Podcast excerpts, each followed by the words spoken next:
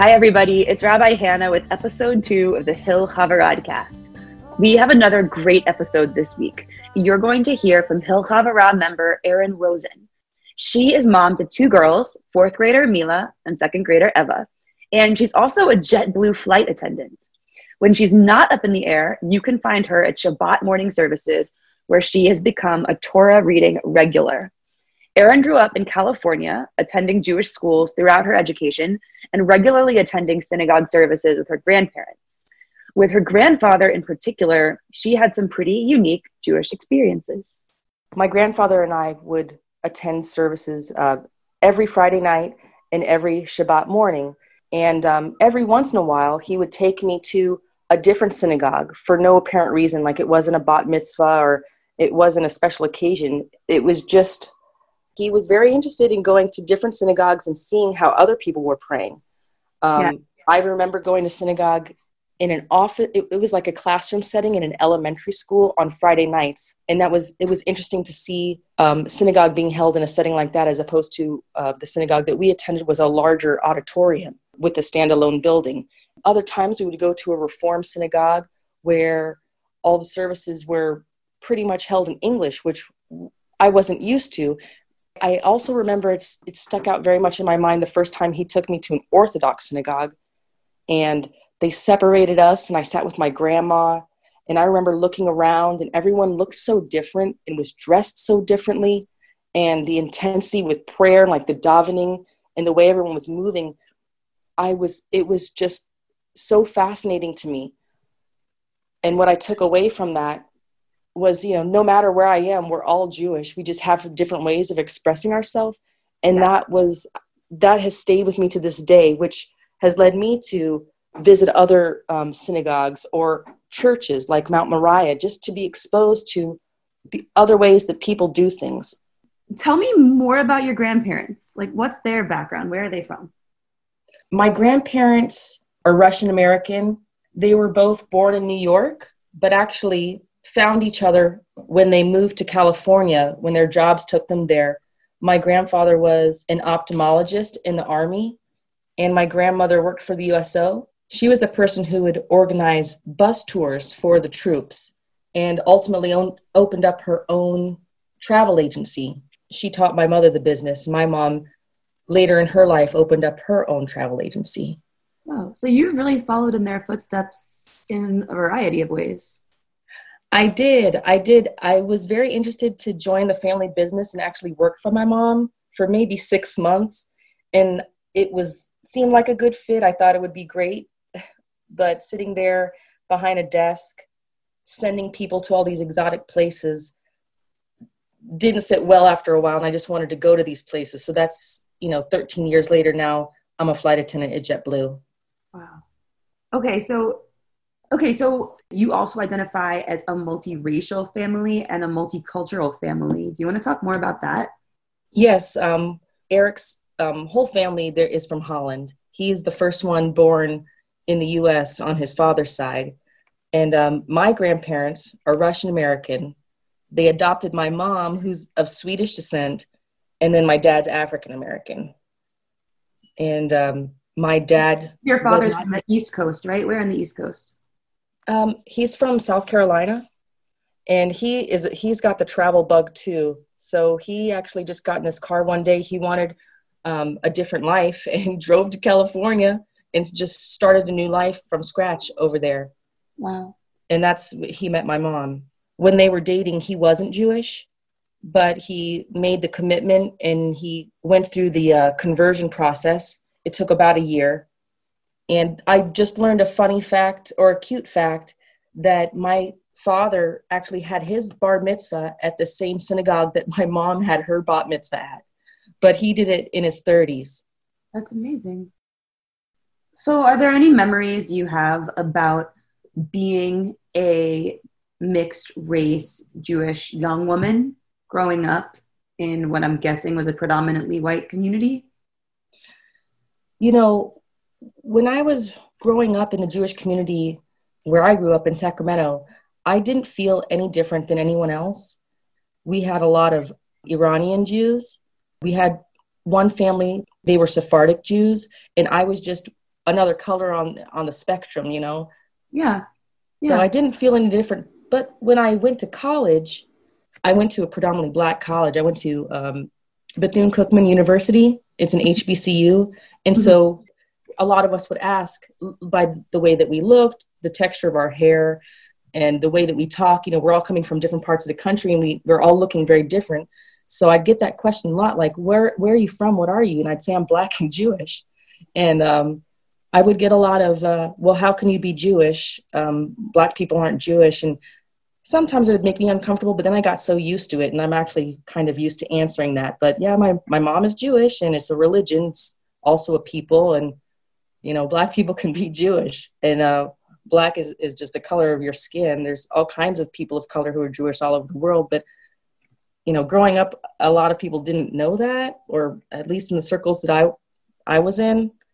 Have you had conversations with your own daughters about being black and Jewish? I've talked to my girls about the composition of our family.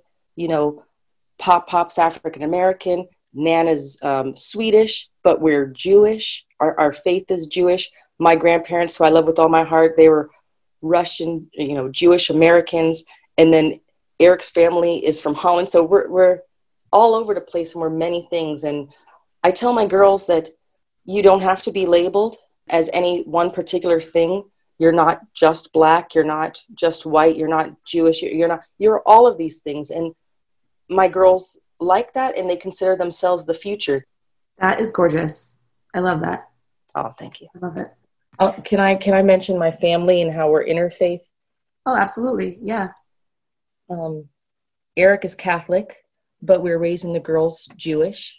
You know they're aware that mommy was raised in a certain way and daddy was raised in a certain way and they're very interested about both. How does it play out practically in your family? Well, we've decided to raise the girls Jewish, so I've ensured that they go to you know, Hebrew school and I take them to services. It's very important to me that they continue the tradition, but we also are very respectful of Eric's faith. He doesn't really practice, he just more identifies as a Catholic, and we'll go for the holidays uh, but he likes to be recognized and we do decorate like for christmas and hanukkah our house is full of christmas lights we decorate the tree in front though with blue and white balls for hanukkah and we, we also put lights that uh, spin on our house that are with Jewish stars. So it's very festive at our house during the holidays. And Eric is just also just wonderful to have around the Havurah as well we were having a Shabbat service and it was super hot in the room and like it, like the air conditioning wasn't working uh, in the building and like he just like went home and brought fans for everyone. He was like, well, like the girls need to be at services and everyone should be comfortable, so I'm just gonna make this happen. Yeah, he is super supportive. Um, he usually in the services might sit in the back. Um, he he can't participate in the Hebrew prayers. He's still very interested and uh, I remember one day we we had just finished reading Torah, and someone needed to raise the Torah before dressing it again. And it was when the Torah was very off balance and very heavy on one side, and we needed a big, strong guy. So yeah. Michael was like, "What about Eric?" And Eric, you know, he's kind of sitting off to the back, yeah. and he heard his name, and he kind of lit up, and he's like, "Really?" He's he, he didn't know that he could touch the Torah. He's like, "Can I?" And he was excited to get up, pick up the Torah, and anyone would you know who's done this before knows that you raise the torah and then you kind of look behind you find your seat and then you sit down with the torah in front of you. So right. he raised it and turned around in a circle and he didn't know what to do. And everyone's like sit sit because it was so heavy. And he sat on the chair the wrong way like like straddled it like and it was just so funny. Everyone was laughing and he didn't yeah. know so nervous that he would drop it. And it was just the oh cutest oh thing ever. And the thing with eric is like no one has to worry that he's going to drop that thing. Like it is clear from looking at him that he has a handle on it. He's definitely capable, strong guy. He was just nervous because he understands how precious the Torah is. That was a really that was a really cool morning. I remember that. I have a question. Like when the Hill Havurah gets together with Mount Moriah Baptist Church, and yes. Hill is made up predominantly of Caucasian Jews, although obviously not entirely And Mount Moriah is made up of predominantly African American Christians, although I don't know entirely. Um, how does that dynamic play out for you? Like, do you feel that you are representing the Havurah in a different way from most of us? Well, when I've attended the Bible study at Mount Moriah, just because I'm interested in the way that other people's uh, other people worship, and um, they were so warm when they came to um, our talks together with Hill Havurah. Um, I see them look at me and they're very interested, and I don't think that they know any Jews of color. So they're kind of amazed and they'll ask me questions like, Can you read Hebrew? Do you understand what this means? Or they'll have like one of the Bible studies, there was uh, an acrostic and it had in English, though it said Aleph, Bet, Gimel, Dalet, um, before all of these verses. And they didn't know what that meant. And I was like, Well, those are the letters of the Hebrew alphabet. They're just, you know, it's spelled out in English. And they were very amazed by that. And I don't know what they're thinking, but I think that I feel like I'm representing uh, Hill Havurah in a positive light, and I'm also representing like people of color. You know, we're not always what you expect at all. You cannot judge a book by its cover, and it's it's really nice to see people light up and then have their minds opened up. Yeah, uh, that's a wonderful thing. Um, have you felt like it over the course of your life participating in different jewish communities have you felt that your role in these communities has shifted over time well as a young girl i was just a participant learning being socialized in what it is to be a jew and i didn't even know that i was doing it but it was all about being there and that's why it's so important for me to have my kids go to synagogue even if they're running around they're still meeting their friends that they're going to know for their entire lives whether they know that now I know it from my experience. And then when I was in college, I flew back to California to be a counselor at Camp Arazim. My other girlfriends that I went to Hebrew school with, one of them was at Texas Tech. She flew out. Um, another one from Oakland, she she came down. We participated because we were the next generation to show the younger kids like that it's cool. There's more to learn. There's more community to grow. So that was my role then. And then in my later 20s, I kind of was too busy with life to like participate in services regularly. I really don't remember going much.